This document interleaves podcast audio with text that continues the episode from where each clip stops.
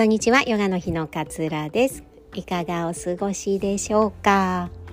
今日はあなたの問題誰の領域というお話をしたいと思います、えー、この間ねこれメルマガにも流した内容なんですけれども、えー、音声でもねお伝えしていければなというふうに思っております。あのー、私たちが悩んだりうんと抱えている問題には3つの領域があるっていうふうに言われているんですよね。あのバイロン・ケイティさんっていう本で私これを見て確かになって バイロン・ケイティさんが書いた本を読んであ確かになってすごい納得したのでちょっと皆様にもシェアしたいなと思うんですけれども、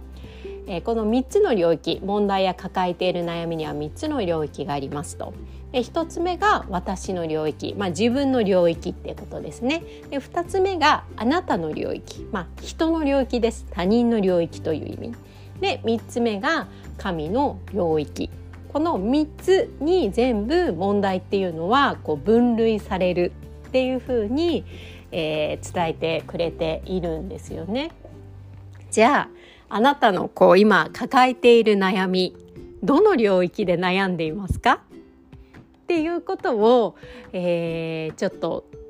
問うてみていただきたいんですよね。でこのじゃああなたの領域人の領域ってどういうことかっていうと、まあ、よくあるのが、あのー、こんなこと言ったら人から冷たいって思われたらどうしようとかこんな風なことしたら人から「何やってんのあの人」みたいな感じで、えー、批判されたらどうしようとかって悩みますよね。こんな風に言われたらもう私立ち直れないからやっぱりやめとこうかどうしようか。でもやっぱ嫌だしなとか。いろいろこういう悩みって人からどう思われるかなっていう悩みって尽きないと思うんですけれどもこの悩みはまさに人の領域なんですよね。結局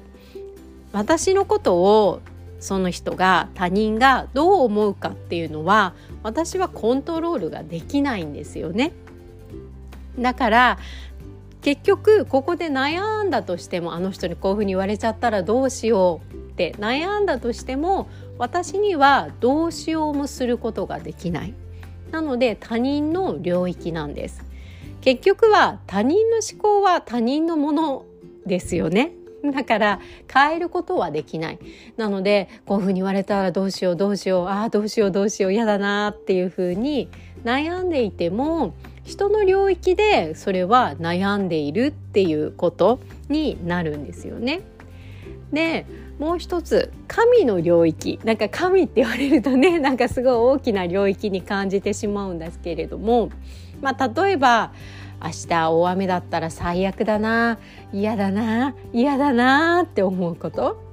これはまあ最悪だなってまあ思ったところで天気なんて誰にも変えることができないんですよね。なので神様にしか変えることができない。まあ、あのよく地震が来たらどうしようって思うこととかもそうですよね。まあ、もちろん地震が来たら嫌だなって思うことってありますけれどもこれも神様の領域なわけなんですよね。だから自分でどうすることもできないことに不安を募らせるそこにエネルギーを向けるっていうのは何の解決にもならないしこの現実と現実を受け入れられないというか現実に抵抗するっていうことは新たなストレスを生むんですよね。雨降ったらどうしよう雨降ったらどうしようあ雨降っちゃったもう最悪自転車で行けないじゃん迎えにこれいつもの私ですけどっていうふうに現実を受け入れられないとストレスが発生するんですよね。えー、雨だから自転車迎えに行けないじゃん時間がもうないのにみたいな。でもどうしようもできないんですよ。雨やめってどんなに念を言って念を送ったとしても私一人の力では変えられない。だからストレス感じ損ですよね。現実を自分の中で受け入れられないからこそストレスを感じてしまう。っていうことなんですよね。これが神の領域というところです。じゃあ私の領域って何か？自分の領域って何かっていうと自分で変えられるっていうのはもうこれ一つですよね。自分の思考これは自分で変えられるから自分の領域なんですよね。例えばですけどなんかあの人性格悪いらしいよっていう噂を聞きました。ただ A さん A さんってすごい性格悪いらしいよ。すごいなんか悪口言うらしいよ みたいな噂を聞きましたでも実際自分が A さんと話した時にえこの人別にいい人じゃん全然悪い人じゃないじゃん結構私話合うかもなんていうふうに思ったとしたらその人は性格がいい人なんですよね。だって自分が実際に話してあこの人いい人じゃんって思ったんだからそうこれでこれは自分の思考でこう自分の何でしょう人の印象を変えることができているわけですよね。そうこれが自分の領域の問題なんですよね。まあ、どういうふうに自分の思考を使って、えー、捉えていくかこれは自分でコントロールができますよね。だからこそこれは自分の領域なんです。でじゃあ今あなたがねもし抱えている悩みがあったとしたらそれは誰の領域で悩んでいますか？私も含めてです。私も含めてですけれども大体多くの場合は人の領域あと誰も変えることができない神の領域で悩んで悩んで一生懸命あの人を変えよう変えようっていうふうに思ってでも変わらなくってストレスを感じて現実と戦ってストレスを感じて悩みを大きく深くするっていうツボにはまっていくことが多いんじゃないのかなっていうふうに思うんですよね。ね、私がおすすめしているのはねあのジャーナリングです。ジャーナリングで書き出すことによって心のこうモヤモヤを整理してあれ？私誰の領域で今悩んでるんだっけ？一生懸命あの人変えられないかな？あの人のことばっかりエネルギーを注いでいたけれどもそれってただの人の領域で悩んでいただけだったんだ。だったら私の領域で悩もう。私の領域で解決できることを悩んで解決していこうっていうふうに何をすればいいかが見えてくるようになるんじゃないのかなっていうふうに思うんです。書き出さないでね思考で繰り返し繰り返し繰り返すと大体の人はハマります。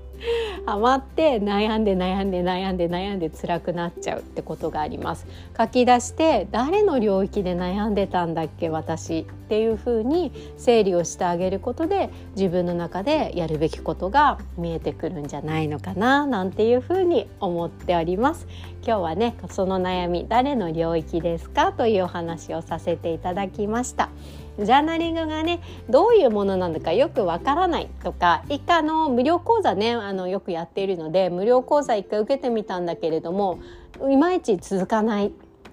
何を書き出したらいいのか分からなくなっちゃったっていう方も結構いらっしゃると思うんですよね。なのでジャーナリングのね集中講座というのをご用意しました。えー、全5回にわたって3ヶ月間ですね一緒にジャーナリングを進めていきますね都度私のあのフィードバックさせていただく、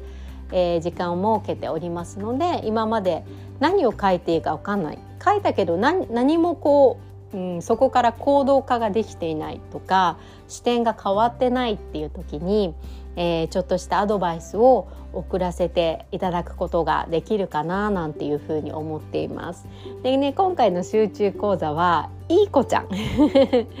いい子ちゃんっていうことにちょっと焦点を当てようかなっていうふうに思うんです。なぜなら悩んでる人ってねやっぱすごくいい子ちゃんでいなければっていう思いが強かったりするんですよね。そしてそういう人ってね人のことをやっぱりすごく気にするからこそとっても優しい人なんですよ。とっても優しい人でも自己肯定感がとても低いっていう方が多くてなんかすごくこうもったいないなっていうふうに思うんですよね。なんでね今回はこれをテーマに決めさせていただきました。気になっている方はねこの概要欄にも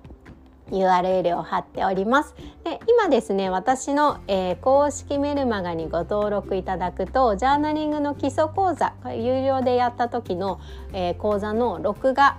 データをお送りさせていただきますので是非これは無料ですのでね、えー、ご登録いただけたら嬉しいなと思っております。では今日も聞いてくださりどうもありがとうございます。あなたらしい穏やかな一日お過ごしください。さようなら。